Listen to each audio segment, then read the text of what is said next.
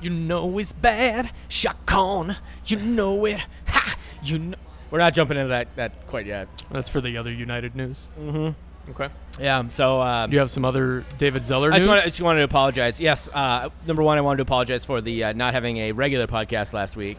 Um, I fucked up the audio, and basically, long story short, I just we had we had some technical difficulties. I forgot to create a new track, and then I erased all like the 40 minutes of, of really fucking awesome content that we had last week.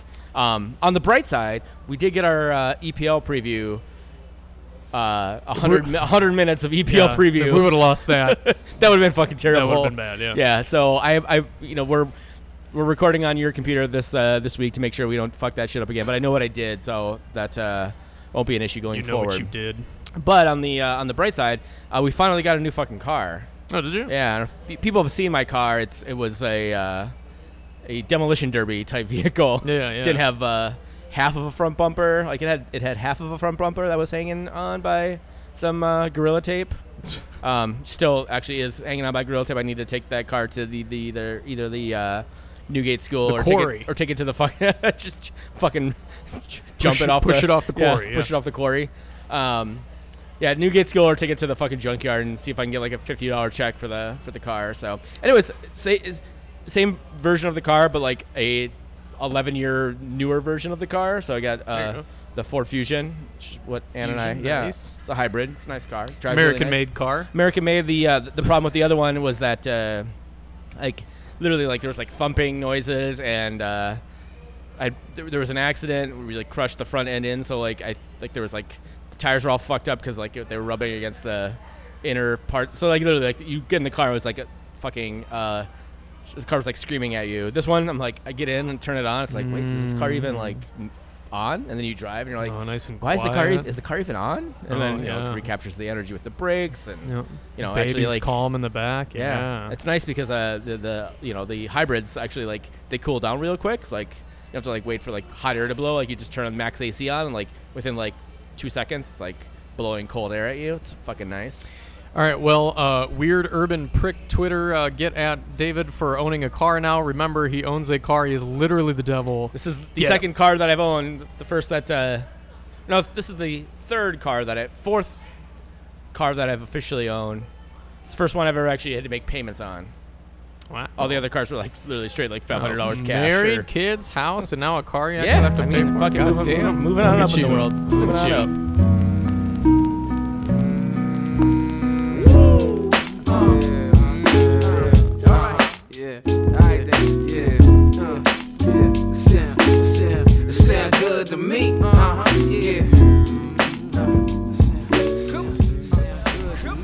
The Black Heart of St. Paul, we are the Daves you know. This is the Daves I know. You want me to be that type of dude, and I want to be who you like me to, but we both know I can't do nothing at all.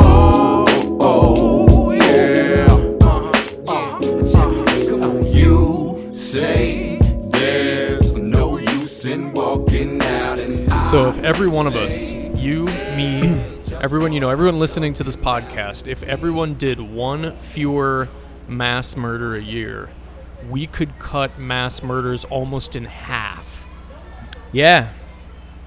I'm just saying that small steps, just little things you do every day, Yeah, can just- add up to make a big difference. Yeah, like uh, you know, maybe just leave your your gun at home, and, and not necessarily like your regular gun, like your automatic rifle, Yeah. like your assault rifle. Leave that at home. Like you Yeah. can bring your regular gun, Yeah. like that's totally fine. Like the one you have to like, you know, your your your musket. Bring your musket around Yeah. to places, but leave your assault rifle at home. Oh hell, who among us hasn't you know accidentally shot like a person or two? I mean, that's you know you can get off with like a warning. You know, I mean, I listen- but it's this it's just the mowing them down Listen. with a human scythe of Listen. I've, I've I've seen the demographics of the uh, of the podcast listeners, and I've met some of the podcast listeners in person. They've actually you? come up to me, and uh, these are real fucking psychopaths. So listen, psychopaths, leave your assault rifles at Yeah. home. Bring your musket, right? So, you know, when someone really pisses you off Mm-hmm. because of you know they they they're, they have a, a darker complexion, they have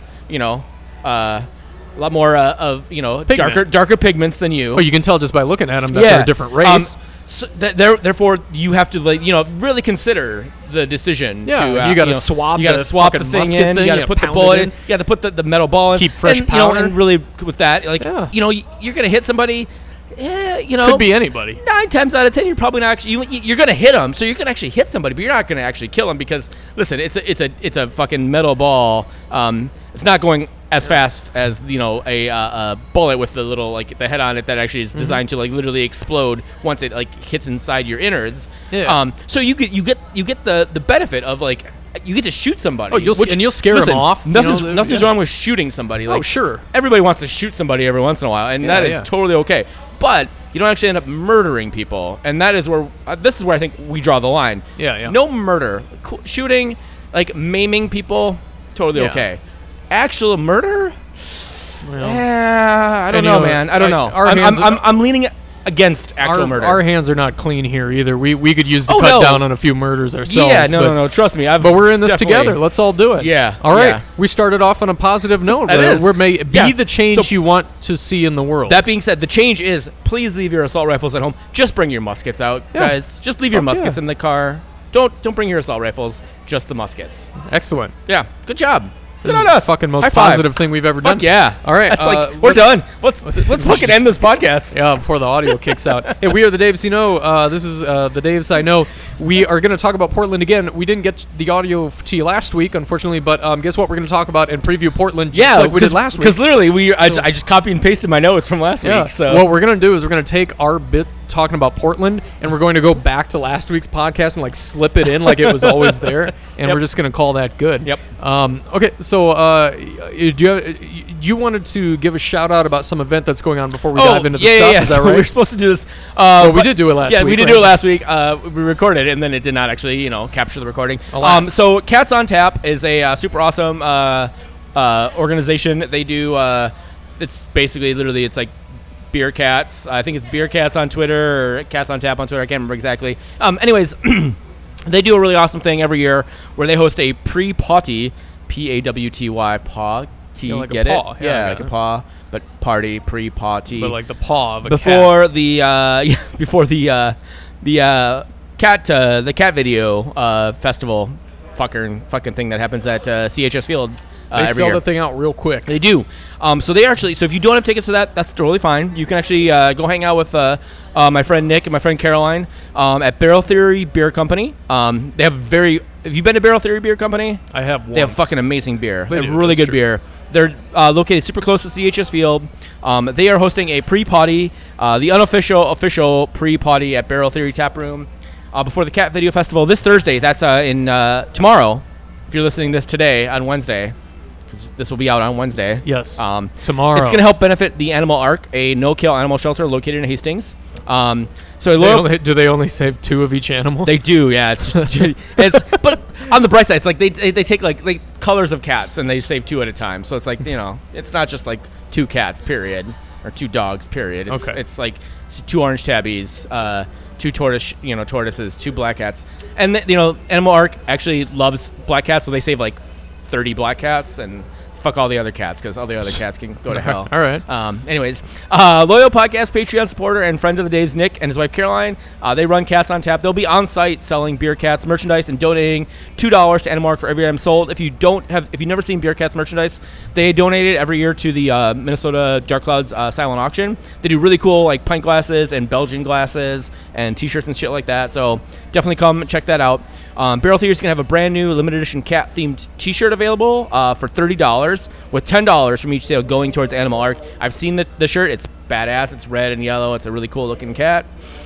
Um, they short the shirt sold out last year, and it's a one-time only design. So get there early to make sure you don't miss out. Again, ten dollars from each shirt is going to Animal Ark, and there's a raffle, a big ass raffle. Uh, volunteers from Animal Ark will be selling one dollar and five dollar raffle tickets for incredible prizes, including uh, a perfect perch cat tower from Purrniture. Have you ever been to Purrniture? no. Okay, Purrniture is a really amazing store. It's on University Avenue, uh, not too far from uh, the Dubliner and Lake Monster, Okay. right on University on the corner of I think it's Hampden and the, the, the street you turn on to go to Urban Growler. Anyways, they sell cat furniture. They just sell cat it's ca- Literally called Purrniture. Yeah, Fucking Schneiderman's for. it's Schneiderman's for Cats. cats. Yeah, Come on down to the big Memorial Day sale. yeah.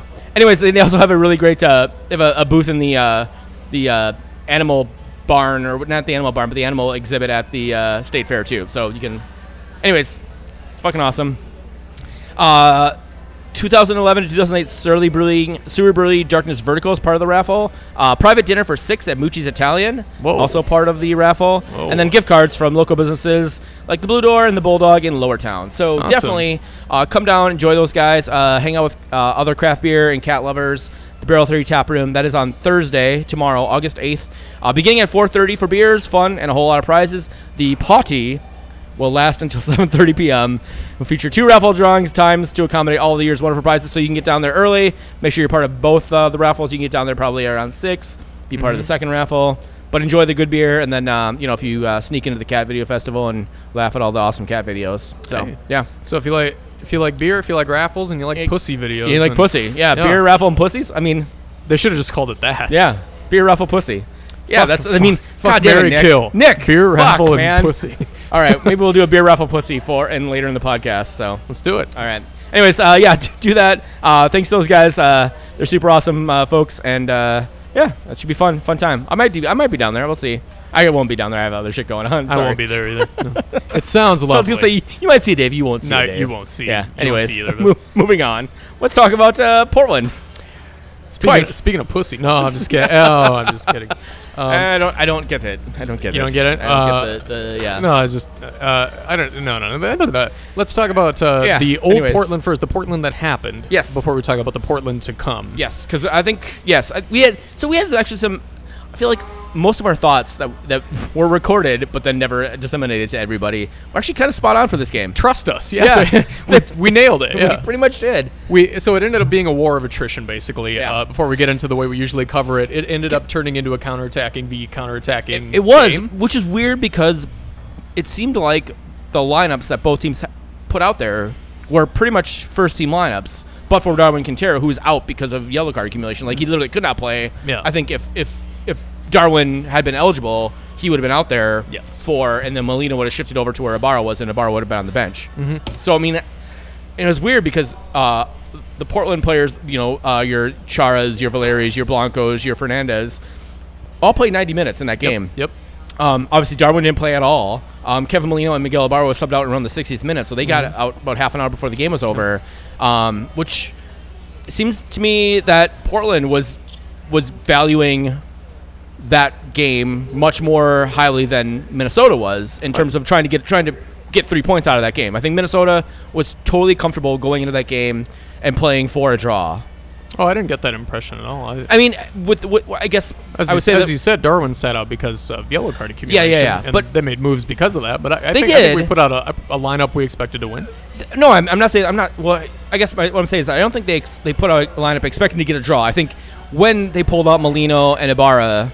Oh, at, um, that, at that point, at that they were point, like, they were fine with getting a point. I think they both. I, I think gotcha. both teams went out there to win, and I think Seattle, or sorry, not Seattle, uh, the, the shittier version of Seattle, Portland, uh, went out team. there, went out there really trying to get three points out of this game. Mm-hmm. Um, they, you know, both teams have are on, uh, we're on uh, uh, unbeaten streaks. Yep. Um, obviously, Portland a lot more, a lot better than Minnesota. Is Minnesota with some relatively in there, drag yeah. uh, uh, affairs of, over the course of the last week and a half or so. Yeah. Um, but yeah, I mean, anyways, like, No, nobody had had an eye on the midweek game. Everybody came out and fielded a roster they thought would win, and Portland uh, kept their guys out there because they expected three points out of it at some point. And they had right to because Portland uh, probably had the better share of proceedings for most large of the runs game, of the game. I yeah, would say. for most Yeah. of the game, yeah, but not not the entirety of the game.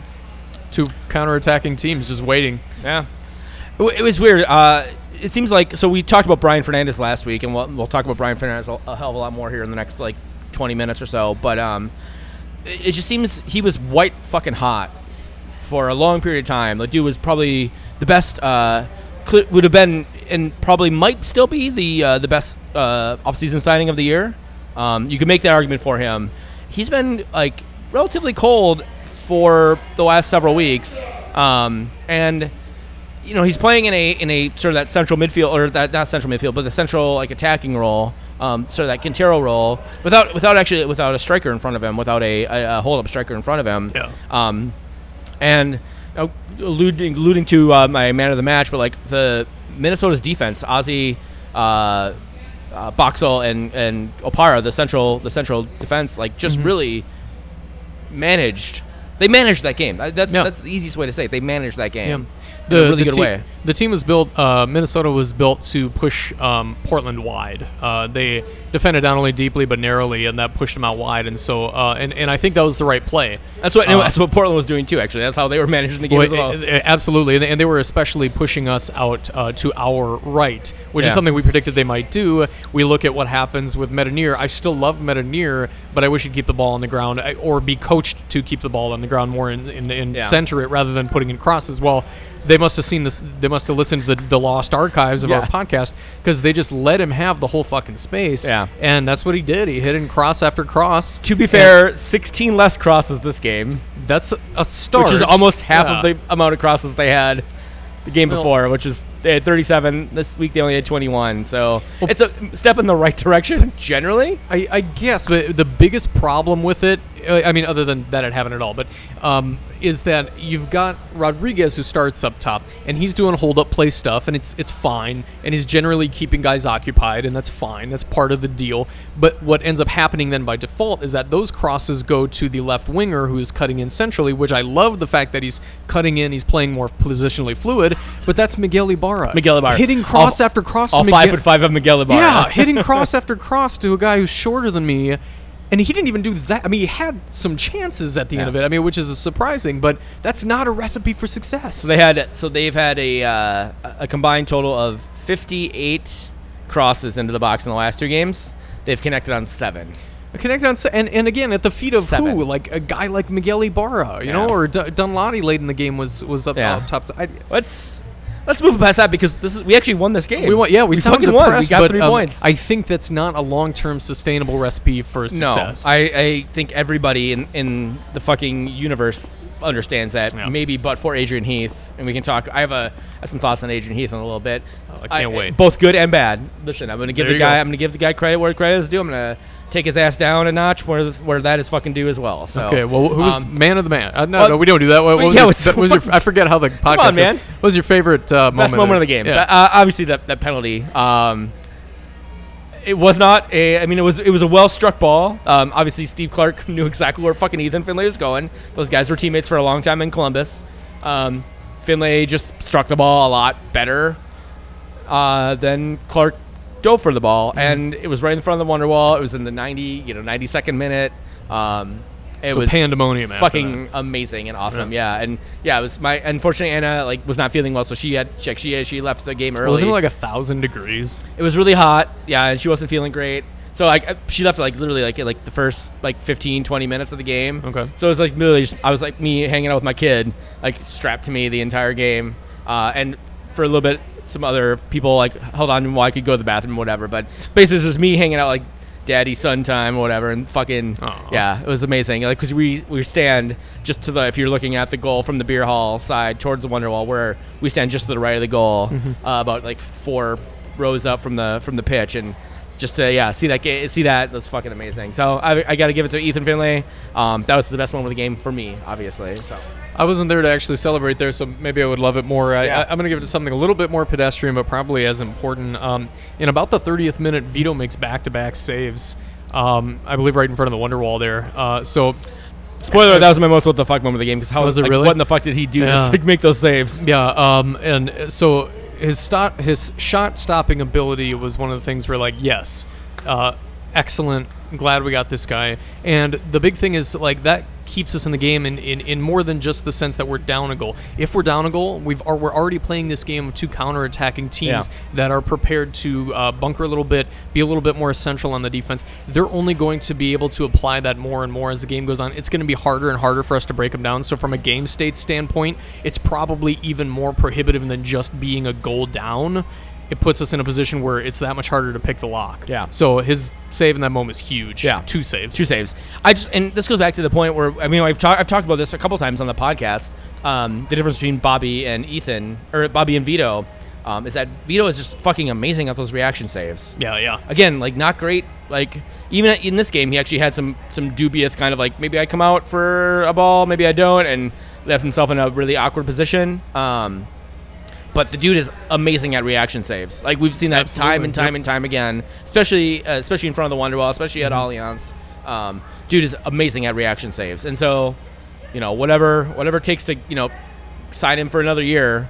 Um, and we'll talk a little bit about that. There's whole other goalkeeper stuff stuff, going that's on there, happened. yeah. Uh, anyways, so yeah, that was my most what the fuck moment of the game. Just like watching that, like literally, like Ant had just left, and I was like, he makes that first save, and you're like, oh my god, and then he makes the fucking, and then he just punches it out, and you're just like, holy fucking shit, that's amazing, and yeah, just got the entire fucking Wonderwall pumped up from there. I feel like I find that big defensive saves get me more like ah than like watching us get close to a scoring goal. I mean, Yeah. obviously you're always excited when that happens, but watching us stop something at the at I the think last it's I think it's because you you're watching a build up, and I think I kind of agree with you because like I- don't ever I don't I don't always necessarily see our build ups to our goals as like building pressure, building pressure. Yeah. But like I can definitely like especially when they're coming at the Wonderwall, I can see like I see everybody moving around could and be a very Minnesota fan and, thing. and know? just being like, oh my god, how the fuck are they gonna score here? And there's Minnesota fan thing generally because Minnesota fans are very pessimistic and all you know and been conditioned and rightfully rightfully conditioned that way. Um, but also just watching the last you know this before this year, the previous This two years of Minnesota, team Minnesota United, just like way, yeah. seeing everybody open up, seeing all the lanes open up, and just seeing the perfect passes happening, and then they score the goal. Yep. And you see the same thing, but then at the last second, like Para steps up, or Mm-hmm. Michael Boxall steps up, or Vito Mannone steps up, makes a fucking gigantic fucking save, and Mm-hmm. that's the difference between this year and the previous two years. Mm-hmm. It's, it's you know, the defenders being competent and being confident and stepping up, and then having a goalkeeper who's even if they get beat, even if they, Mm-hmm. they take a rocket shot from 25 yards out, the guy makes a fucking amazing save. And then you know, to be fair, to you know, good and bad, like he's made some really shitty mistakes, and Sure. like that uh, that RSL goal, like where you like let it squibble in, and you're just like, what the fuck, man. Um, but the that happened way too often last year's with Bobby Shuttleworth.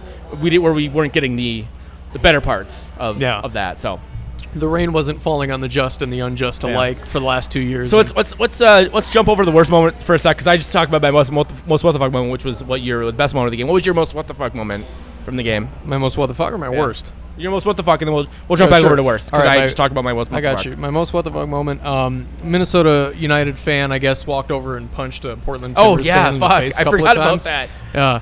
To me, and shitty. I, I, I, mean, I'm not trying to guess where your priorities are at, but to me, that was like more what the fuck than just a couple of saves. But you know what? You do you. That's fine.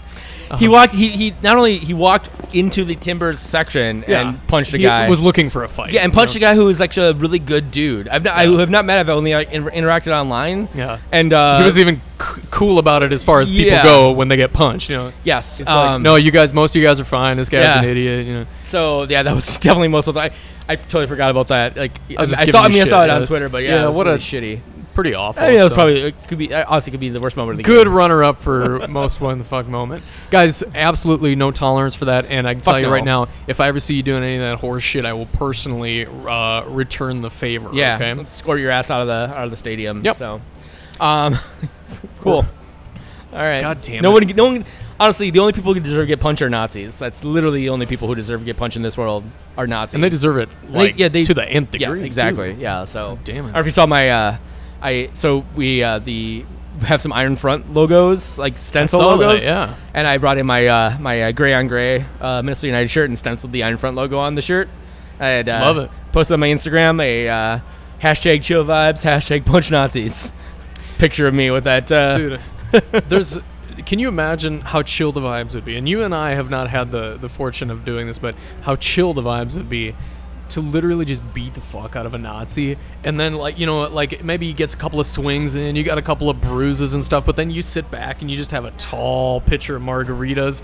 Just the the feeling of a job well fucking done. That'd be the chillest fucking feeling. that would be a be very chill. Vibes. I feel like what else am I here for? very chill vibes. Yeah, Sign- exactly. I, I wish I could go back in time to World War II, not so I could kill Hitler, but just so I could kill some Nazis. Punch just punch Nazis. Yeah, you just want that's you, it. you want inglorious bastards as a shit. Send me back. God You damn. don't you don't you don't want to go back to Nah, World War nah, II. nah, I'd be so bad at You would- war. You'd be really shit at war.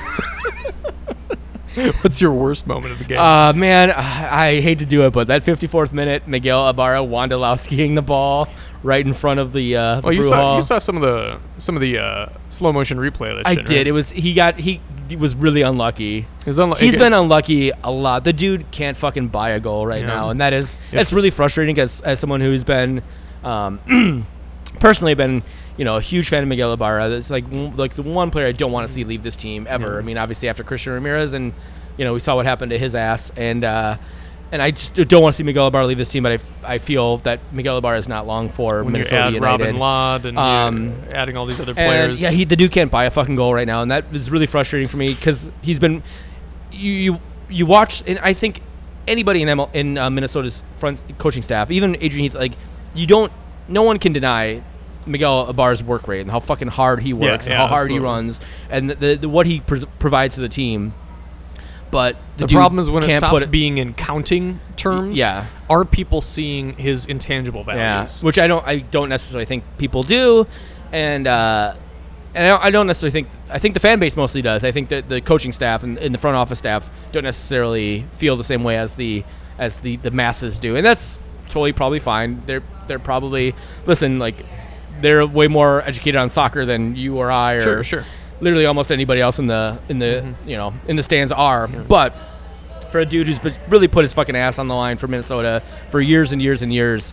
Um, just, it really it pains me to watch Miguel Ibarra get so goddamn close to goals. Yeah, yeah. And if you don't just, know what I was just mo- just miss them all the time. Yeah, if you don't know what I was referring to, if you watch a slow motion replay of uh, Miguel Ibarra uh, f- fucking uh, Michael Bradleying the ball into the sky from like four yards out, uh, if you watch it in slow motion, actually it took a hop on the turf, comes up about three inches, and Yeah. of course, if you're mid swing on, on a kick, Yeah, no, he was that's all the difference it makes to send it into the upper hard deck, done by that. But I mean, it Yeah. didn't, you didn't you didn't notice it right away because obviously like in the but then when you watch the replay, you're like, oh fuck, of course, of course that happened to him. Yeah, yeah. Um, my runner Well- up, my runner up for this was like the Dinladi toy misconnection, like the 84th minute, That's right after. You're saying all my worst because Okay. my, my mo- mo- worst moment was cumulatively that miss where uh, puts it in for Toye. Toye misses by inches. Miguel Dun- Ibarra launching it into Yeah. orbit, and I think there was uh, uh, Grey Goose. This was.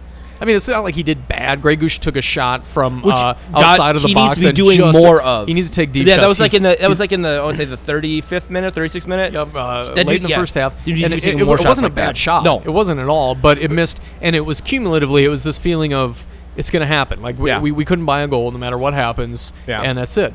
Uh, so it all felt cumulatively lousy. But yeah, I 100% agree that Grey Goose need, and I've said this for a few weeks running, it needs to step up higher and then take shots from speculative places, especially when you're having trouble breaking a counter. Yeah. Or excuse me, a bunker. Don't try and do fancy footwork into the box. Have a dude who has a great shot from distance. Have Hassani Dotson come up too, and have him just just hit wonder balls from about 25 yards out. And see what happens. Anyway, Yep. You know, I, I you know, it was just, which is, is a good sign because there was the fact that there wasn't any other worst moment. That this was the worst moment is a good sign. oh yeah, it wasn't so, Gerard slipping and Yeah. then you know that kind of bullshit. So Yeah. uh, it was the uh, uh, Freddie Adu Award winner for the best player of the game. You know, uh, thought about giving it to Mannone for those two amazing saves. Um, but actually, I'm going to give it to Opara and Boxall just because of the way they played the uh, Portland's attacking threat. Portland is, is a really good fucking team. Um, yeah. They're actually a really good team on the road too. They have six wins, I think seven losses on the road. They had six fucking wins on the road. That's that's quite a bit good, for yeah. a for a MLS team. Um, and they came into this game thinking they were going to win this game. Like they and they played a, a formidable lineup. Um, Brian Fernandez has been really fucking terrifying for a lot of teams in this league, and Minnesota shut him down, and they did it. Um, played it very simple, uh, very simple. And, and to be fair, like they gave up some opportunities. Brian Fernandez hit the hit the post in like the 70th minute or whatever. Um, It's gonna happen. When and it's to happen. But basically, what Opara and Boxall and and and Alazi Alonso as well, you know, I'll give him credit as well, is they kept Fernandez in front of them. Mm-hmm. Um, they didn't let him like make those runs, and I think part of that was actually the way that Portland had set up. Fernandez should be actually out on the wing, I think, personally, and she'd have like someone like Ebobisse in that sort of the Fernandez role, and then Fernandez on the wing. And then when you brought in Ebobisse, you saw how much more, which is where he got the shot off the off the uh, right post, um, created a lot more opportunity for for Fernandez. But generally, like, listen, this team has kept eight clean sheets this year. They've kept before this year they had kept eight clean sheets combined in the first two seasons. It's so amazing.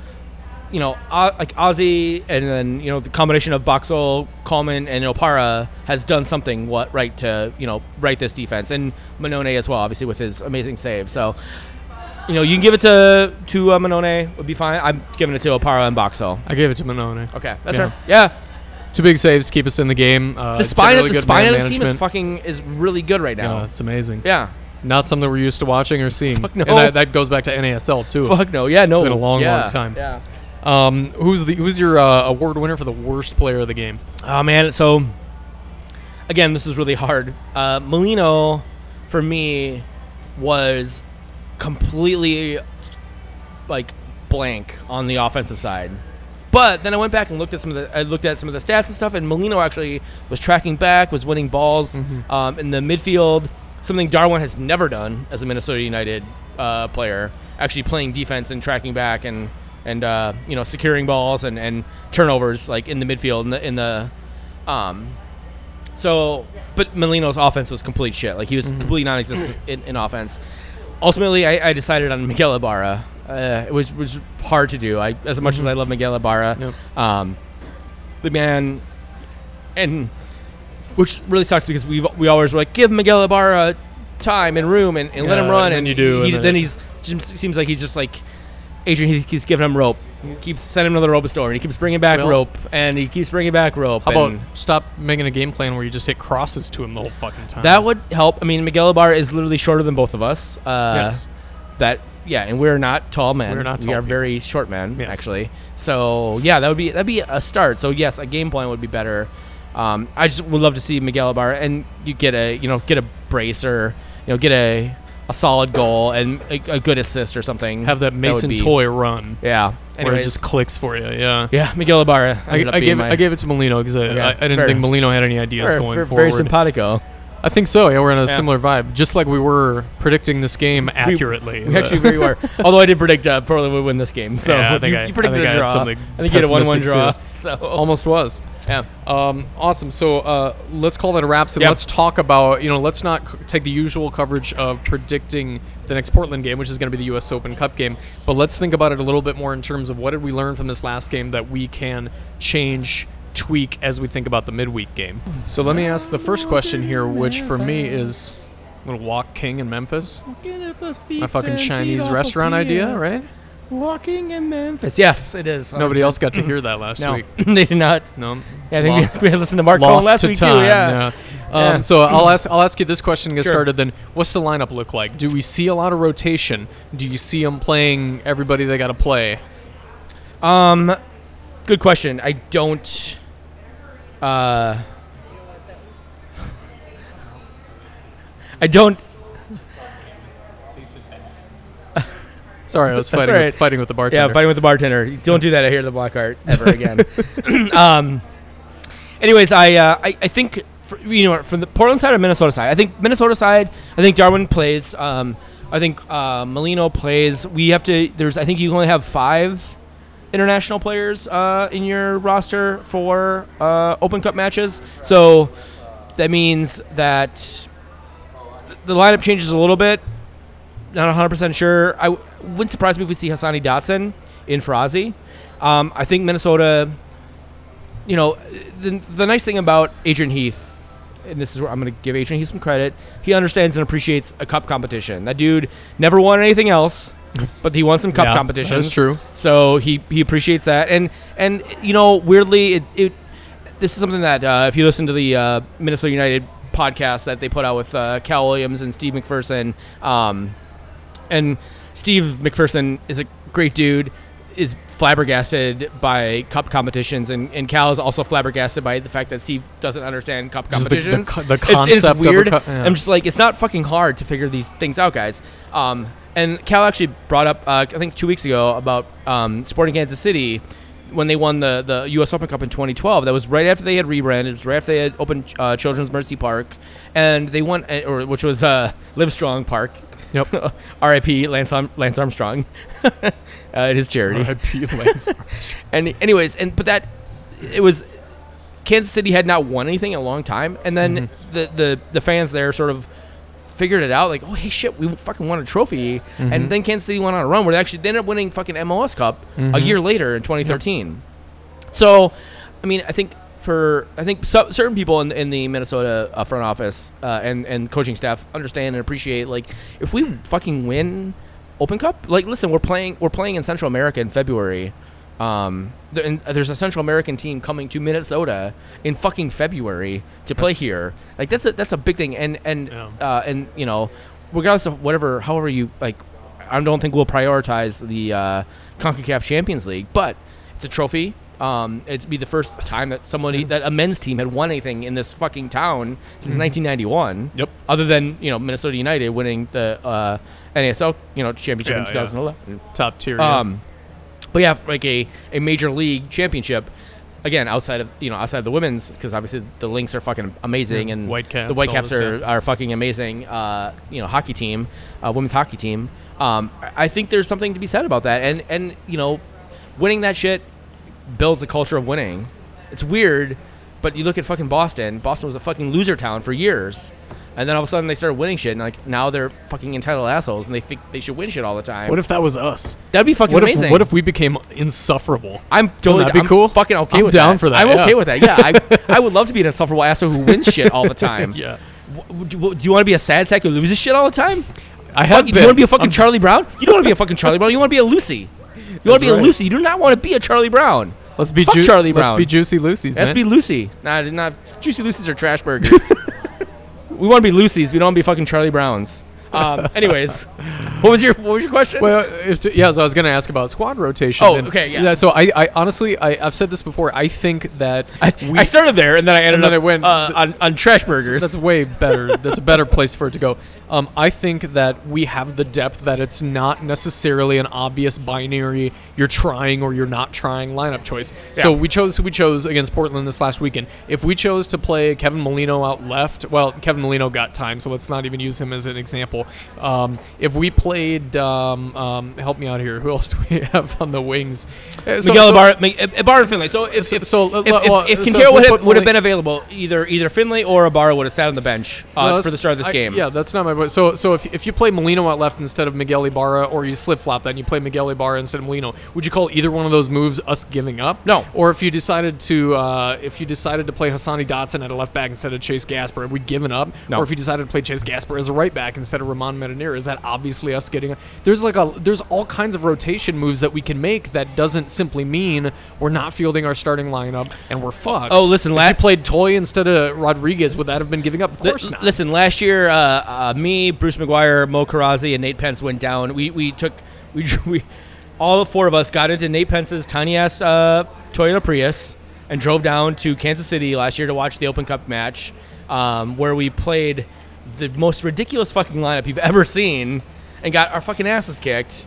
That's not that's not what this team could. Even even the backup, most of the backups for this team, you know, even put in fucking Leap and Larry. Uh, Yeah. in in He's lieu of, of Ozzy Alonso, steady hand, It's yeah. not good, you know. Yes, uh, it, Larry is a uh, Olum is a step down from Ozzy Alonso Yes. or or a Hassani Dotson. Um, is he a dramatic step down? Is he is he is he fucking um, you know uh, a Pangot party? No, he's not Yeah, a Pangot party. You're, you Um, don't look at a so- lineup and then say, "Well, it looks like we cashed in our chips." Now, even Yeah. if it weren't that, even if we there were some guys who you would say, "Boy, that's a backup." Uh, Rasmus Schüller is an example. Rasmus Schüller is a backup through and through, and you're probably not better for having him.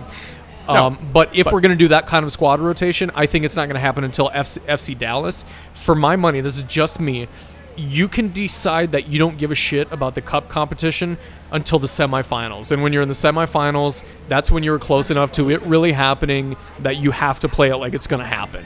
That's it. Like semi, it's it's a very real possibility you could walk away with some hardware and an opportunity to get into Champions League. That's when you take it seriously. So if it's even possible for us to field a absolute genuine backup lineup, I don't think you do that until Dallas. Yeah, hundred percent. And uh, listen, guys, you're listening to this podcast on Wednesday. Um, right now, currently playing uh, is Orlando City, Atlanta. If if Orlando City beats Atlanta at home right now, um, they're not technically playing right now. We're, Oh, I thought you were looking at the. TV. I was but, like, really? But, but after you will have listened to this podcast after that game has happened. If Orlando City has w- wins and we also win tomorrow or tonight, We host uh, a final. We host a fucking final. Yes. Um, Images of people holding up a gigantic uh, bowling trophy or whatever in front of the fucking be t- Wonderwall yeah, in front of us. Yeah, that will that'd be a thing. Fucking amazing. And Yes. if we and if Atlanta wins. And we win. We go to Atlanta. So like, there's literally amazing storylines. Like, either we play Orlando City, the team that fired Adrian Heath, uh, unceremoniously and probably correctly, wink, wink. Um, and we, we get to play them Yep. here in Minnesota. Stories. Or we get to play the team we came into the league with, Atlanta, that like their ass steamrolled, yeah. the fucking league last year. Now it looks very pedestrian and fucking Frank DeBoring the fucking thing, um, which very legitimate chance to go down to uh, uh, Megatron's butthole and win a fucking trophy. I would probably, I'm probably listen. I've, I've, I've told several people. I'm gonna put this out in the podcast. I'm if we if we play Atlanta in Atlanta for the Open Cup, I'm me and my wife are, and my son are more than likely flying to Atlanta God, that'd be great. to go watch the Open Cup final in Megatron's butthole because fuck yeah, that would be a fucking amazing to watch The- that watch that victory. So, anyways, the, worst thing about it being Megatron's Megatron's butthole is that now our new stadium looks like a fucking toilet seat from above. so I don't know. There's, there's some bad synergy it there. It does, it does. Anyways, um, so so yeah, I guess So tactical changes. I- What do we know, think about differently tactically? I don't I don't think we make too many changes. Uh, I would So say you play a counterattacking style. I would say yes. We, I think we're. I don't think we see much. I, here's the thing, like the, the one the one thing that might happen is that you might see, especially from the Portland side, is that you maybe see a Ebobisse come in and play more of that um, that sort of hold up striker role that uh, Fernandez was theoretically trying to play, um, and then you saw when he came into the match, he actually created a lot of uh, space and a lot of opportunities for Fernandez, and so that's where I would. I would be a little concerned as a Minnesota United fan, as a Loons fan, um, that that's how they so that that uh, you know uh, was sort of keeping his his cards close to the, the close to the vest, hoping that he could either you know eke out a draw or you know punch and run and, and get a and get a, a win without showing all of his cards. I'm not sure. I mean, Portland has never won the U.S. Open Cup. Minnesota's never won the U.S. Open Cup. I think it's both. I think both teams like this is an important thing. I think both teams are going to try. I was I was very surprised that that both teams had attacking uh, and basically full strength lineups. Um, but for Quintero, Yeah. uh, in the last match, again, as I mentioned uh, at the very beginning of the podcast, uh, Blanco Fernandez, um, Chara, and Valeri all played 90 minutes for for Portland. Are you expecting them to turn around and play another 90 minutes? Um, potentially more time if it goes into extra time. Uh, I think this is going to be a really tight game uh, between both of these teams. Um, and I, I don't expect much changes from Minnesota other than obviously bringing Quintero back into the into the mix, and that maybe uh, pushes Molino out to the left, and Miguel Ibarra sits, or pushes Molino or pushes Miguel Ibarra to the right, and Finlay sits. Finlay, he scored the goal, but didn't look super great either in that Yeah, in that match in terms of attacking um, his attacking prowess. So I could see that. I, in terms of the the rest of the lineup, Mm-hmm. I don't think the back line changes at all. I think you maybe you could make an argument that Hassani Dotson comes in for Ozzy Alonso if you want to give Alonso a break ahead of FC Dallas. Um, otherwise, maybe you, you put you play Alonso this uh, midweek and then giving you know letting just Dotson know he's going to be the guy in in Dallas, Yeah, which yeah. is a very real possibility too. So Yeah, for me, I don't, I- I, I don't see. I so long story short, I don't see much changes on the Minnesota side. I think it's going to be very much like a sort of a one for one sub. It's not going to be Mm-hmm. wholesale wholesale changes. And honestly, if if Porter uh, or sort of Savarese is really trying to go for it, I don't see how you can make many changes on Portland side either. Yeah, yeah. I Other than I say maybe bring in Ebobisse. Yeah, I, if you're going to spell anybody, I think you spell people during FC Dallas. Um, I think tactically, I'd like to see the counterattack too, and hopefully you get the opportunities in behind before they can really put in a low block there. Um, but one thing I think would be interesting, especially like once you're down there and once the you know you're no longer on the counter, now you're you're just on a sustained attack, if not a dangerous one. I think it would be interesting to see. Um, Rodriguez play almost like a false nine. He draw he draws attention and stuff, and I would like to see him starting up top and then sort of um, retreating deeper and hopefully drawing people with him. And you could even do that with uh, Darwin Quintero as well, to to actually use them to um, get up top and then sort of draw back to try and draw guys toward them, and then see overlapping runs from a left winger who's cutting in, or even from Jan Gregus who's now running up above them and getting into attacking plays. I would love to see our guys they get uh, uh, that the other team is really paying attention to, like Rodriguez and Quintero, using that attention to draw them out, get an overlapping run from guys they're paying less attention to. That's my that's my magic idea. It doesn't always come off on Okay. paper, but uh, um, that's that was the problem. They were a tough lock to pick this last weekend, and uh, I think that could be one way to do it. Yes, sir. Yeah. Uh, so what do you got for the score? One to one, and we lose on penalties.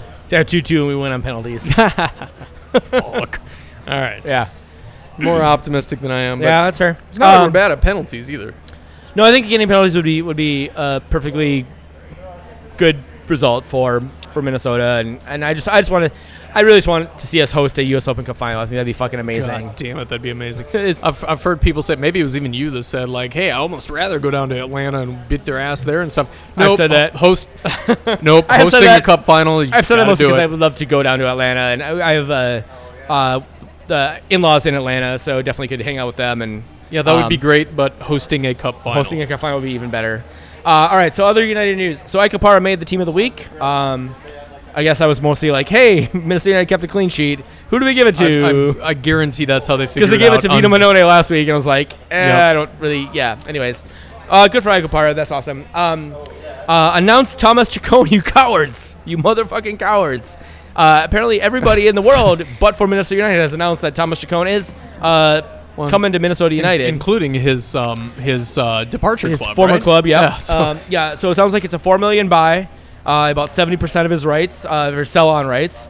Uh, he's a new young DP. Uh, it sounds like they're going to buy down Angelo Rodriguez, which we've talked about ad nauseum uh, Yeah. about that. If we bring in somebody else, like Angelo, can be bought down. yep. Um, we have needed to secure an international spot. They apparently secured the international spot today with a fifty thousand dollar. Uh, they sold their fifty thousand dollars of GAM to DC United um, for an international spot. for the international spot. So Yep. we have a eighth international spot. So there's that. Um, yeah. So uh, Thomas Chacon. I don't know. I, I honestly like the guy is. If you've watched his highlight reel YouTube thing, which of course all highlight reel YouTubes look really fucking amazing. oh yeah. Um, the kid has got uh, uh, cap to the uh, Uruguayan uh, youth system, the U17s, U20s. He's at the U20 World Cup. He looks really fucking good. He looks. He's very much a Darwin Quintero replacement Okay. um, which led to speculation at the, on the broadcast. I don't know if you watched the uh, ESPN broadcast. Taylor Twellman was uh, pontificating about whether Minnesota would even pick up Darwin Quintero's option this winter. Um, I think that is premature. My guess is that they would pick up that option. They will, they will be shopping him around um, in the before the the spring window closes. Basically, let's say that. I think because I don't think I I feel like Chacon if he comes up here, it's gonna take him a while to get acclimated to playing in MLS and and you know everything else up here. Um, you may see him sort of as a sub late like late in games in September. I don't think he's gonna be making much of a, a big impact uh, from the get go. But this is this is a two to three year project with the op- the idea that you're gonna sell him on to Europe. Um, and if you paid four million dollars for him, that you're looking to uh, recuperate probably you know twelve to fifteen million dollars for him, presuming everything goes mm-hmm. well. They're trying. I mean, in short, they're trying to Miguel Almiron the guy. No, he's not Miguel Yeah. Almiron. Yeah. He is not, unless he surprises everybody. He is not Miguel Almiron. But that's that's where MLS is now. That's MLS 4.0 or whatever the fuck Yeah. we're on. Is getting these really young talents that really could have a future in Europe and being that next stop for them, which is not a bad place for the league to be compared to where it's been. Was it, it, he's not Almiron because Almiron No, was one of the best all. players in South America when he came out. But of course, you know he's not a Pity Martinez who was But the, well, like the best player. the the but- model is Yeah. similar to what they accomplished with Almiron. Yeah. It's it's kind of what LAFC has been doing with some of their young DPs as well, like bringing in really young kids and giving them some opportunity, knowing that this is not like MLS is not their their stop, their their final stop. Like, No, this is- not at all. This is a, a parking ground for them to develop their skill, to, to build up Yeah. their, their brand awareness and their brand, mm-hmm. Uh, and then go off to uh, go off to Europe. So Well, and, and that's honestly that's I don't want to get too deep into it, but that is so much more fun to watch as a league to watch guys like Almiron coming in, watch them play week in and week out, and then launch off to Europe and we say bye and we have a little bit extra spending cash because of it. It's so much cooler to watch that than to watch Steven Gerrard fucking crutch it back over here. Love Steven Gerrard, Yep. special place in my heart. Yep. Didn't need to see him play 37 year old soccer here just because it was a name I vaguely recognized. yeah, exactly. So this is a cool, a cool place for the league to be in now. Yep. Um, and that's what we're hoping to uh, ac- uh, accomplish with uh, Chacon. Yeah, Chacon. Uh, we, we are. Announce announce Chacon, you fucking bastard. the one announce thi- him now. The one thing I'll say is you don't pay $4 million for a guy you don't anticipate to be starting. They're going to find a way to put his ass on the field. I don't think he'll be starting before the end of the year. I mean, I would, I wouldn't, be, 100% think I he wouldn't will. be surprised, but given given what they unless there's unless there's an injury, given what they have in terms of like their winging their wing depth and everything, I I don't I wouldn't I wouldn't I, that doesn't mean I don't think that he could contribute to this team. Um, coming on as like a late sub for like 25, 30 minutes, uh, in you know uh, playoff t- type atmosphere. Yeah, yeah. I don't think he. I, am not saying that. He, I don't think he'd do that. I don't think he starts uh, b- unless it's like a, uh, a scrub game where we it doesn't really matter what the outcome is. We've already got playoff position locked up or Yeah, something like that. The last week of the year or something like that. I could see him starting. I don't think he starts a, a meaningful game. I but I don't. That doesn't necessarily mean I don't think that he won't come off the bench in a meaningful match. No, Does that- no, does that I, make sense? I, I understand what you're saying, Yeah. but I, I'm saying you don't pay four million dollars for a guy you don't anticipate to start sooner rather than later. Oh yeah, no, no, no. He'll, he, yeah. it would be interesting to see and this is not i need to think about this i'm only saying it uh, like spur of the moment right now this isn't something i've like researched but one unsettled spot we've had has been left wing it's not been a v- need uh, like an area of huge major opportunity but what if you push darwin quintero out there and then you have our new guy starting in the center what could darwin do out left It's an interesting, interesting proposition. Yeah. Anyway, anyways, one uh, as I mentioned, Other news. Orlando City's hosting Atlanta right now. Um, again, if o- if Orlando City wins, Last and night. Minnesota United wins, yeah, right, yeah, l- Last right now as we record, last night as you're Yeah. listening to this fucking podcast. Um, if Orlando City wins and Minnesota United wins, we uh, host Orlando City. If Atlanta wins and we win, we go to uh, Atlanta. If uh, either Orlando City or Atlanta win and Portland beats us, Portland has to go to who the fuck ever because Yeah. Portland is yeah portland is the lowest opportunity from a hosting a trash organization with a trash owner. Fight me. okay Um, Bobby Shuttleworth uh, was loaned to Sacramento. He will actually be heading over. He'll be on the bench against FC Dallas on uh, Saturday in Yeah. Dallas, and then he's heading to Sacramento right Yeah. after for the rest of the year. He's Yeah. got a it's a loan agreement. He- We can always recall him if we you know Vito went down or something. We need to bring him back, but. Um, Good for Bobby. He's going to get some playing time. I, we, you would assume out in with Sacramento. a, with a good team, and With that's a good good team, that's a good club. It's not you know we're not sending him to shitville, yeah. so good for Uh, him. And then the final other United news is uh, Inchy is definitely pro Brexit. I don't know if you saw the. Is he really? Yeah, he's a he. Uh, so Jeff Jeff Rueter, uh, there was a he posted some quotes from him about talking about uh, Ali Bedoya and uh, Ali Bedoya being uh, our next president, Ali Bedoya, um, uh, and you know his protest after we scored the goal about you know Congress doing something about gun violence into a microphone on Yeah. uh, Fox Sports. Love it. great, fucking Love it. amazing. And uh, Jeff uh, Jeff Rueter asked uh, Adrian Heath about about that, and uh, Adrian Heath identified himself as more of a right wing than left wing. So Adrian Heath is a fucking Tory. Adrian Heath is definitely pro Brexit, There's only but one. he also hates guns and hates the the gun vi- the, gun laws here He in, in, in the He U.S. did say so that, yeah. good on him. He's definitely has more in in uh, in common with Piers Morgan than he does either of us. Which I think is Piers, Piers saying a lot. God damn it. yeah. There's So, a name I if- haven't thought about in a long time. If you uh, if you were had any inclinations about being Heath out, I mean, just throw that into the mix, and there you go. All right, we're gonna we're Fucking gonna we're gonna skip. There's only one correct political opinion to have, and it aligns almost exactly with mine. Yeah, That's the thing about opinions is that there's only one correct one. I mean, good and good on him for for speaking out against gun violence. But gun violence is Yeah, like yeah. it's like the easiest thing to speak out against. Yeah, it's, But- you're but not for- one of these guys like for, like, actually. But for like forty percent of Americans. Yeah, but Like for everywhere else in the world, like, Tyson wait, gun violence is fucking terrible. Like, why are we Yeah. doing this? And then forty percent of Americans are like, fucking Second Amendment, Grr, bear arms, and you're like, and you're like, well, I'll give you bear arms. Like, literally, I'll give you arms of bears, and they're like, ah, fuck you. I don't know. That was a good one. Yeah, that's a fu- fun joke. Any other we're gonna- United we're- news? We're gonna skip the. Yeah, that's that's it for better uh, United news. Uh, we're gonna skip better Loon. I'm gonna throw that uh, into the next uh, podcast. Uh, forward Madtown Bro down. Forward Madison beat FC Tucson one nothing.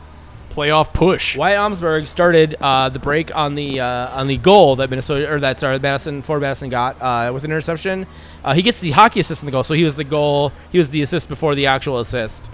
Um, Don Smart, um, who Minnesota Minnesota United fans, if you're you know a longtime Minnesota United fans, might recognize the name Don So, Smart. He's a Indy Indy 11 guy. Yeah, dude scored a lot of goals. He scored seven goals already for Ford Madison. He's our leading goal scorer. Awesome. He's doing really good. JC How old Banks is down he there. now?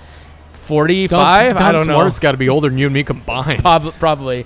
Uh, Carter Manley also got a start down there in Madison. Good. Um, Fort Madison is now in fourth place in the in the final. So the USL League One has a playoff. It's top four teams. They're in the fourth playoff spot right now. Can you be promoted to? You cannot League it's one not, champion- Yeah, league not, champion- Not yet. USL championship? Probably think that's gonna be happening, but yeah, not right now. Um, one thing I will say about the uh, Bobby Shuttleworth news is that um, I think because Ford Madison is fighting for a playoff spot, they have a so Ford Madison has Brian Sylvester as one of their goalkeepers, uh, who's a really good goalkeeper. Very good. Um, and Carter Manley, or sorry, uh, Dane St. Clair and, and Brian Sylvester basically splitting starts or whatever. Um, I think basically Dane St. Clair being as good as he has been, and Brian Sylvester being as good as he has been, and Ford Madison fighting for a playoff spot. I think basically, you know, Madison was like, we would love to just like get a playoff spot, I Yeah. think, which made Dane St. Clair a, you know, a, a an asset they didn't really need down there, Yeah, and yeah. Minnesota United. Um, basically, you know, seeing what Dane St. Clair's done up here with, with the team, and he actually has performed fairly well in the uh, the international friendlies and things that he's got an opportunity to play at. Um, you know, I think they must they must feel that Dane St. Clair is going to get a much better opportunity up here, practicing with Vito Yeah, and, and, yeah. and, and you know working with Vito every He's not going to get time every day. He won't get time during here not games. getting time. Yeah. Yeah. Um, but I, I could very well see like if there's as we get closer to the, the end of the season, if we got playoff spots locked up, getting Dane St. Clair some minutes up here that you would have given to Bobby Shuttleworth. So which is why it ma- makes sense that you know giving Bobby Shuttleworth time to, to you know regroup and, and play at Sacramento, hopefully win a job with an MLS team next year, because you know Dane St. Clair is, is, is part of your long term project Yep. which also makes me seem seem to think that they have um, a plan for Vito Mannone and, and, and securing his services for for the next year as well. So God, I hope so. Put Yeah. some ink on some paper, guys. yeah, so that's uh, for Mad Town Bro Down. Let's talk. So we're gonna not gonna have another podcast before we uh, the weekend. Talk a little bit about FC Dallas really quick. I Yeah. know we're, we're getting long. Let's give some FC. so. No, no, Uh, we're both long guys. But here's the uh, one thing we're going to do. We're actually going to do two podcasts next week. We're going to do a podcast on Tuesday, recapping the uh, uh, Portland and FC Dallas matches. Yep. Um, talk about Colorado, which is going to happen on Wednesday here, and then on Thursday we're actually going to drop a podcast with uh, Special. Special podcast with Andy Greder. This is going to be a regular podcast, not a Patreon podcast. Although Everybody maybe like it. we can maybe like make part of it Patreon only if we wanted to. the dirty questions that we ask Andy Greder. Uh, he's Andy Greder. Andy Greder has uh, volunteered to come on and uh, talk about all the things. So maybe yeah, maybe we'll set aside a, uh, a very special section for our Patreon folks. But that'll be good. We're going to do two podcasts next week. Um, with that being said, let's talk about FC Dallas really quick. Um, Yeah, man. Nobody is thinking about FC Dallas right now. So can I just run down some FC Dallas? shit Yeah, for go for it, Okay, go for deal it. with this. Seventh in the West right now. Last playoff spot that there is. Last team Coming off above a, the line. two nothing loss to Orlando last Coming off a two nothing loss, you don't want to be losing two nothing to Orlando, especially if you're in a playoff race. That's not a good look. Nope. Um, so they've got the Portland Timbers, who we talked about being really good, but be- they, because they had such a lousy start to the year, they're still below the playoff line. Actually, um, they're two points back, and Houston Dynamo are three points back. We beat, if you'll remember, we beat uh, FC Dallas uh, a month ago, another one nothing win, and uh, we did it at home. We're going to be doing this one on the road. In, Um, in the in the dying minutes of that another, game. it was a Portland style win. Yeah. Um, this team has no kind of momentum in any direction at all, good or bad. I mean, counting which ba- is which is weird from an NFC Dallas team because they are very normally at the very least they slump consistently in the late summer you know Yeah. Um, this team like counting backwards from their most recent loss to orlando it's loss tie win loss win loss tie win loss win tie win. Like it's just been I- just tossing a dice on their results. I have no idea.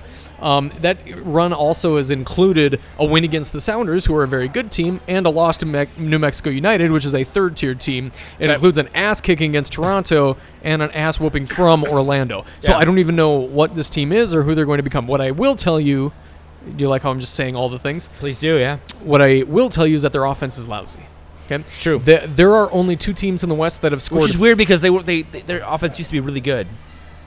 Well yeah, a couple years ago. They've got a, they've had a lot of player turnover. Yes, they Uh, have. They've had some injuries lately, and you're going to look at their roster now and say, "There's not a ton of guys that you like uh, stand out as in terms of names there." Um, this team, this team runs out Dom Badji regularly well, so. and that, that might be what they have to do this time too. There, there's only two teams in the West that have scored fewer goals than they have. They're on 31 goals here, um, and they've been they've actually been shut out in four of their last six games. Not a good run. Um, that said, there's only one team in the West that's allowed fewer goals than they have. So they've actually had a really competent defense behind guys like Matt Hedges and stuff like that. So all of that preamble there. I think for me the big question is who the fuck is going to score the goals for them. if we're up against them.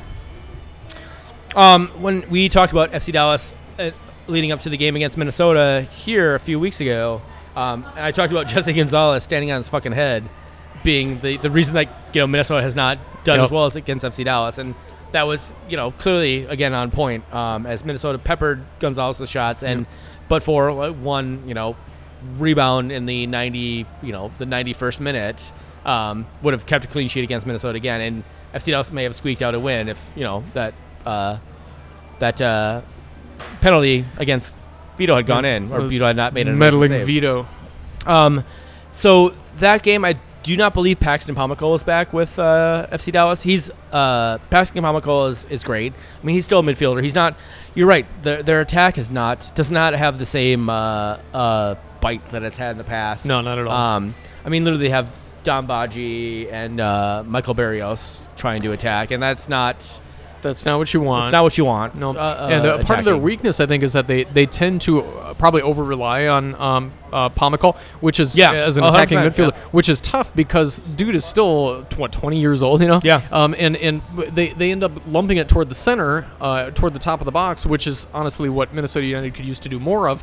But then there's nowhere else to go with that. They've got two lousy wingers, and Pomykal just can't lug the team on his shoulders from there, and everybody who's an opponent knows exactly whom to pay attention to when it comes. So, um, not not good. Yeah, I, I will throw also uh, into the sort of not good but kind of not like good but not good mix. Reggie Cannon, uh, who's young, young guy, uh, Yeah. young defender. Um, you know, he can get forward. He did not play in the last match. Um, if he's healthy and, and fit, uh, you know, he can cause some some consternation for for players. But you know, again, it's it's it, this is a team that is got some really young players and some really old players in it, and it's not traditionally like a like an FC Dallas team that's very that's very that buys into the system. Um, that you know that, that Gonzalez wants to play. Um, it's just a lot of sort of like hodgepodge. They've sold off their better players. Um, They have some players like Pomykal and, Yeah. and, and Jesse Gonzalez and um, Reggie Cannon, Reggie who, are, Cannon. who are probably going to get sold off Yeah. soon. Well, that's the FC Dallas model. Yeah. Great youth program. Sell is these guys off. Just keep the churn. Yeah, but it's but it, the churn's not. It has been. It has in the past worked for a while. Yeah. And then it, yeah, we have the the summer fade. Um, and mostly was like, oh, it's it's fucking hot in Dallas, but it's when it's happening three every three and and you know every year for four, three, four years. Right.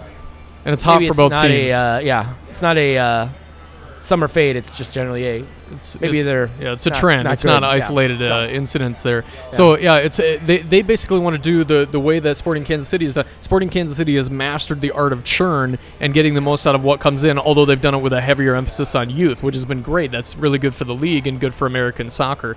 Um, but right now it's thin. Pomykal is not fully there to be the answer. Um, they don't have uh, goal scorers or a lot of attacking guys who are these young guys. So um, they're in a they're not awful. No. We're talking about them like they're awful. We just mentioned they have the second best defense uh, in in the West, and um, although their offense could use improvement, they they're could like- be one or two good signings away they're- from figuring that They're in seventh place right now. They're four points off of second place. Like they're it's not. This is not doom and gloom. Yeah, no. But um, they're not. Uh, they, we also they are also often a like perennial Shield contender conversation piece. Yeah. Um, and th- they're far from that this year. Yeah. And not just because of LAFC. Um, it's because they just haven't looked. Convi- I just read their last two months of results for you. They haven't looked convincing. No, not at all. So how do we play against them then? I mean, the same way we've been playing the last several weeks is like you know, um, I think especially Minnesota United on the road, they want to bunker and counter. Um, I really, really hope that we get the fucking crosses out of our system last Sunday and or uh, t- tonight as you're listening to this podcast. Um, and that we're actually like playing balls through the middle. Again, I, I, as I mentioned in the uh, sort of Portland preview, asking it wouldn't surprise me if we see like Ozzy and we see a couple other players get a rest in this game um, and give and give some of the young guys an opportunity. And I would love us to play more direct at this team, especially as we're countering. Anyways, yeah, I mean that's pretty much basically as, as as well as as or as Minnesota United has played when they've been playing well. I want to I want to play that same way. right. I I think that um, so first of all we're we're 100% a counterattacking team right now. There's absolutely no way you can turn your back on that. Um, Yep. FC Dallas is a team that is built around Pomykal. Uh, they're going to bring it central toward the top of the box. Uh, for well, really from the the halfway line to toward the top of the box. It's easy to defend against that. You need to push them wide, similar to how we did against Portland. You need to play that block. You need to play narrowly, give them the flanks, and trust that we can knock down crosses and stuff. Which I, I think we can. I, I think we're better defending them than certainly scoring off of them. But you need to play centrally and force them out wide. Um, I think that's good because they're really unsettled out wide. They've got guys like Edwin Gyasi, who got his first start uh, in MLS ever last week. He came off injured. Then you've got guys like uh, Michael Barrios, who was already injured. He's coming on injured because now they need somebody to fill in that gap. The FC Dallas has some injury issues right now. Uh, typically, you'd probably see um, in the midfield, you'd probably see Bryan Acosta. Uh, he was out injured as well. Dom Badji didn't actually start this last time because he had at least a slight knock. He came on as a sub. They've got a lot of injury problems, and if you push them out wide, you're going to force the ball to some of their weakest links in that lineup, and that then we uh, do exactly what I described against Portland. You know, you you uh, you counterattack, you center it. Um, if they've got a really tight block, then try to lull them out with uh, something like a false nine or, or uh, hitting between the lines and using Darwin to pull them out. Um, but I think that if you can defend in the way I described, you're going to get your opportunities on the counter. 100% believe that.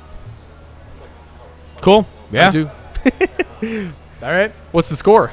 I got two one to Dallas. Are you serious? Yeah. Do you see a lot of squad rotation in this one, or I I don't. I think th- I think the team is actually going to put it all out there. Like I said, I, I think they win uh, on uh, tonight, and I think they go you know the full you know 120 minutes or whatever of that match. Um, so I think just yeah maybe some squad rotation or just tired legs, and uh, yeah I think we I think we drop drop points here. Um, I've, I've got a two to one win because I Okay. believe so little in FC Dallas All right, right, now. that's fair. I'm utterly unconvinced. That's fair. Feel, feels like we we have the last few years we played Dallas early in the season when they're like in their like in their like upswing. We've not played them in their like normal August September swoon. So Right.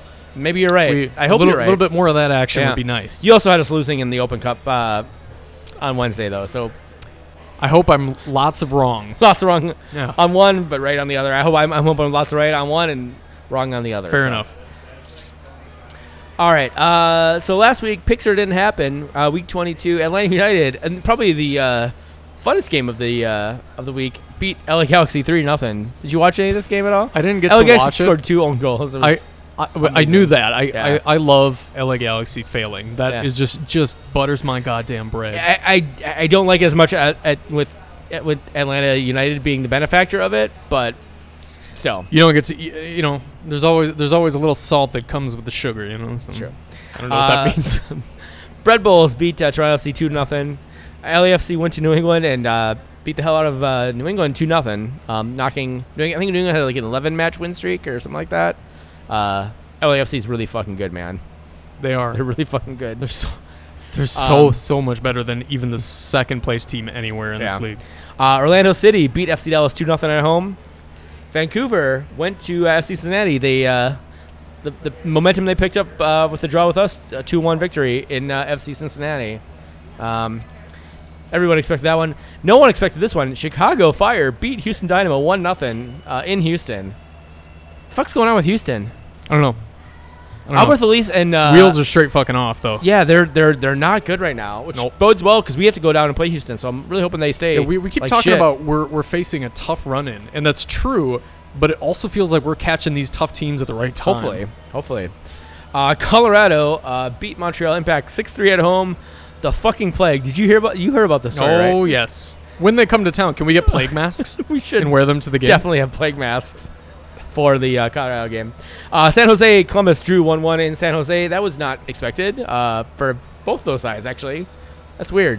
Columbus drew one one with San Jose. They got a point. Yeah. Awesome. How the fuck did that happen? I don't know. Good, good for us, but uh, RSL beating NYCFC three to one. Uh, NYCFC was looking like a really good team. Now are they are they a shit team or They're uh, can they be in rebuilding? Can they could they be rebuilding despite having never like hit the reset button? Really? Despite being in like second place in the Eastern Yeah, Conference. yeah. Could, yeah. That's is that rebuilding? Possibly. Uh, Minnesota United beat Portland one nothing. DC United lost to Philadelphia five to one. And I just put a note in here. Fuck yeah, Ali Bedoya. We didn't really talk about Ali Bedoya and his uh, uh, gun statement uh, after he scored his goal, but fucking a, that's awesome. Love it. and good for him. You love to see it.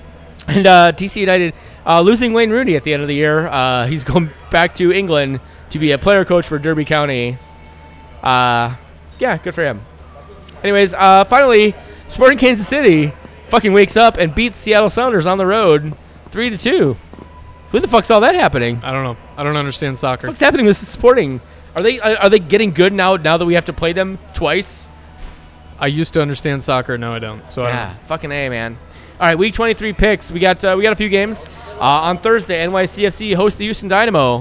Who you got? I got uh, NYCFC winning that game two to one I, because I, yeah, NYCFC. Because what the fuck is wrong with the Dynamo? yeah, but also the Houston Dynamo like won a game on the road a couple weeks ago and then lost a game at home. Yeah, I so I don't even know how that Yeah. works. Yeah. Uh, Seattle Sounders host New England. I have a uh, two one Seattle Sounders win. Uh, New England, honestly, has gone on such a run. I'm gonna give them a win on the road, two to one. Cool. Toronto FC two, Orlando City zero. Um, God, this game will suck. Uh, I'm gonna zero zero draw. Columbus hosts FC Cincinnati, Ooh. the Ohio Derby, Derby, and I have a I have a negative one and negative one. Is Uh, uh, pulling a uh, It's David gonna, Martin. it's gonna be bad. Yeah, I'm, really gonna, I'm gonna go ahead and give a negative one, negative one. Here. FC Dallas, Minnesota United. Uh, we already predicted that one. Yeah, yeah. Uh, Sporting Kansas City hosts Real Salt Lake. Portland, I guess Sporting's on a thing now, so two to Are one. they really? Are we going that far?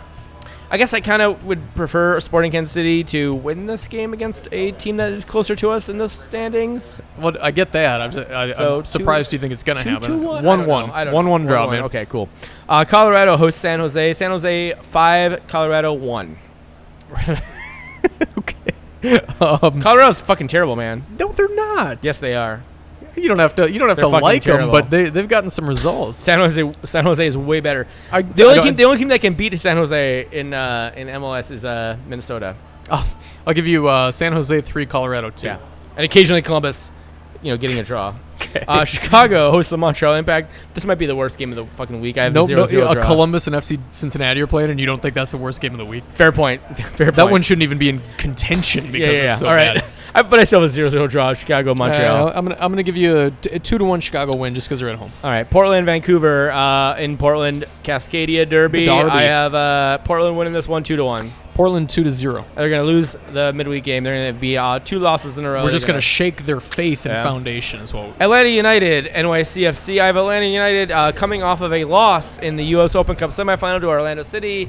They beat uh, NYCFC three to zero. Let us hope. Uh, I've got probably two to one. Cool. New York's better than that. Philadelphia hosts the Houston Dynamo. Houston Dynamo on the road two times this week, and uh, I have Philadelphia winning this one five to zero. Yeah, they, Philadelphia like, lost by five and then they won by five. I don't know. How about three to three in the most entertaining game of the week? That's what I'm gonna say. Fair. DC United, LA Galaxy. I have this one as a two-two uh, dynamic draw The with uh, Zlatan and, and, and Wayne Rooney both the, scoring the, two goals. dar- the derby of the departing aging stars, Yeah. right? Uh, yeah, why not two two? Ah, fair enough. And then LAFC versus the New York Red Bulls. New York Red Bulls, uh, man, they uh, don't look good this year. I have LAFC winning this one four to four to one. Four to one. Let's call 4 I'll to go one. four to one. Uh, yeah, I, it's hard to say New York. Uh, uh, excuse me, the LAFC is not going to score at least three goals. There's just no real way to say that. So All right. All right, so we got some fucking answers. Uh, Jim Oliver says, "Have I ever told you guys how much I hate that you do that you don't mix both mics into both stereo channels? One earbud should be enough for listening to, to two dorks talk." I've, I've talked to your ass about that. I, I mentioned this on, on the Twitter machines. Yes, uh, Jim, I I've been flogged. I've been. Uh, this I've isn't a fucking Pink Floyd album. It's not. yes, it's not a. It's not a uh, jazz or an orchestra thing. No. Like, definitely all the don't need to hear- voices, all the ears. Yeah, exactly. Um, so we have we have rectified that situation. Uh, the Sportive Podcast, uh, very good podcast. If you don't listen to the Sportive Podcast, you should. It's a bunch of uh, Minnesota dudes talking about Minnesota sports. They talk a little More bit than of just soccer, They talk a little bit of soccer. They talk about a lot of baseball, a lot of hockey, um, some Vikings, some uh, uh, some basketball. But they're good dudes. Um, they said audio fuck ups can't be planned. They happen have to happen organically. It's what people love. Uh, asterisk in their podcast. The air, that air of unpredictability the asterisk being constantly yell at us about, which it makes sense. It's not really a question. It's not really a um, question, but if, if we nailed it all the time and it was just a fucking yes album Then it would of be production yeah, quality, then nobody would listen. Exactly. Yeah. Uh, Dan Wade asks, other than Quintero, who should be taking PKs for the Loons? And I, I, I, I added some uh, some follow up questions to that. So other than Okay. Quintero, who By the way, taking PKs? FU is the dumbest abbreviation for follow up. Follow Every up. time I get a fucking email that says FU on it. That's why I, said, that's why I, I put it in there. Okay. All right. What are your follow ups? No, other than Quintero, who should be taking PKs for the Okay, team? start there. Um, do, well, I mean, mean, first Molino- of all, whoever it is, it should be a like well documented and researched choice. Like uh, you know, uh, look at look at how good they are. Not me making this up in a bar. But I'll say Finley because he just fucking did and he was fine. So uh, He was not. He was not. I fine. came completely unprepared to answer this question. Yeah, I mean, Molino is like the obvious number two choice. He? Is it should probably be somebody who's actually regularly on the field. Yep. That's probably key. Okay. Who's our striker? Miguel Ibarra. Probably the striker, I mean- the guy who scores So the goals. So here's a, here's a, here's a question. Not in the not in the in the outline. Where in the lineup would you put Rodriguez in terms of taking penalties? I've never seen him take a penalty. I, I don't, idea. yeah, me neither. Right so, up, like- right up, fucking top. He's a striker. He's a, Right- he can't he can't right help but above score goals. right above Vito all or he right does, below all he Vito. does is score goals. okay. Above above or below Vito? Yeah, above or below Vito. Like, would you ha- would you rather have Vito Mannone take a, P- a PK No. or Rodriguez? No. I, I, uh, Rodriguez would still find a No. way to put it into a defender's legs. no. All right, so, so my follow up questions were: Who would be the most hilarious taking PKs? I would argue the most Rodriguez. hilarious. Yeah.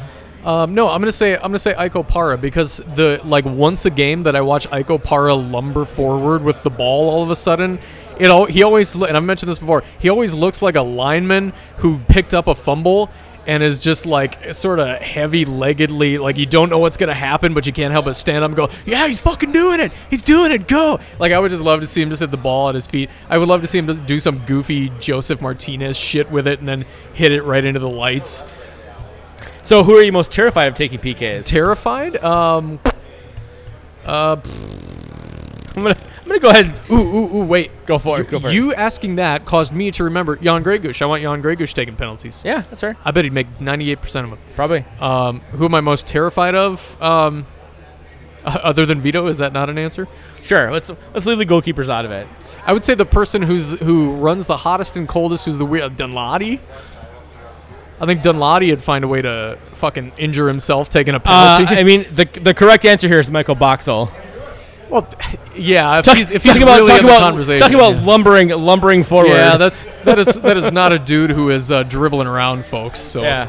All right. Uh, Bridget McDowell asks, should I bother upgrading to the 10 or just stick with my 9 Plus until they shut it down? This is in relation to a Samsung Galaxy question. Bridget, the S10 is fucking amazing. It's got an amazing camera. Get it. This is, a S, this is a S10 plus. I just have the regular S10. See how well I was trying to compensate Oh. for something. You see Yeah. how big that is? Yeah, see how it's clearly- got two front-facing yeah, cameras. clearly you have a tiny see dick. how it has three fucking other cameras. This has five cameras. I still have three. I just only have the one in the front. Yes, you should upgrade. Um, you joking? Yeah. Tim asks, when can I come paint large chunks of fabric with the other Dave? I think that's a Um, question so to you. let me let me give a really really high level summary without getting political or anything either. Um, we're no longer on hiatus. Uh, we are finalizing uh, the designs and have gained approval for a design for uh, a game in September. So Tifo's coming. The last thing that we're trying to figure out here is we also lost our build space, and I am right now working on a couple of other build spaces, um, trying to pin that situation down. And as soon as I can get that figured out, as soon as they can say yeah, get in there the next day. You know, Hopefully it- soon. That, that could be in two weeks, and, and I hope that I hope that later tonight I'm blasting out emails about people fucking signing up. But Tifo's not on hold anymore. We're actively planning. We're moving forward. We just have these last couple of contingencies we need to figure out, which includes a build space that can accommodate our ambitious ideas. So um, it's coming, and I'm excited about it. Yeah, very soon. Uh, Dano, or yeah, Dano asks, assuming the following is true, uh, MNUFC signed Chacon, and he is good. Chacon. What does the future front four look like? Lod, Chacon, DQ with uh, A Rod and Toye, or A Rod or Toye up top. Um, he's interested to see if Darwin slotted as a right wing with the real number ten, if that's what Chacon will play, um, or can be. Uh, so yeah, what does it look like next year with uh, with Chacon and DQ? I want you to I want you to take a hit on this shit before I tell you this. All right? I want you to take take a hit of this shit. Okay, Oh God, yeah, isn't that good? All right. very good. It's real good. I found it. Oh yeah, I fucking found it outside. Yeah, it's Um, amazing. Yeah. Ah. so uh, DQ on the left, Chacon playing attacking mid, Angelo up top, Finley on the right. all right, I had you get high so it would be more interesting than it actually was. That was the that is reason. that is more interesting than I thought it would be. So Okay. Anyways, um, yeah, I don't know, man. Uh, I guess that means Miguel Ibarra is not long for this world, so or not long for Minnesota United. So Yeah. is a disappointing thing on my end, but Oh, you know, absolutely. whatever. Uh, all right, let's uh, let's wrap this fucking thing up. We've been doing this for a long, uh, way too long. It's been a long podcast. Uh, you can also find us at davesIknow.com. You can email us questions at the davesIknowmn at gmail.com, at TD at KMN on Twitter. You can find me at Texas Hour. You can find Martin at Offensive Loons. You can find Wes at MN Nice FC. You can find uh, Luke Craig at Born with a Tail underscore. Any other Twitter accounts? Andy you- Greder is probably at Andy Greder. Hey, send us your questions for Andy Greder. Yeah. Uh, we're gonna be doing that podcast next Thursday. Be really fucking fun. We're gonna do it here at, right here at the Black Hart, um, and then maybe play some pool with him. Something. Love it. Yeah, hang out, all that I fun stuff. Uh, please uh, get, get us get us your like really in depth Andy, Andy Greder questions. Please do like Wikipedia deep dives on Andy Yeah. Greder and like. Di- dig up some dirt. Figure out us. exactly like his, his high school newspaper and like uh, article that he wrote. 'cause, Okay. like, we want to ask him about that that sort of shit. So I want to crowdsource some dirt on this fucking guy. Let's Yeah. go. All right, take us home, Mark. Hold my hand. We are the Daves you know. This has been the Daves I know.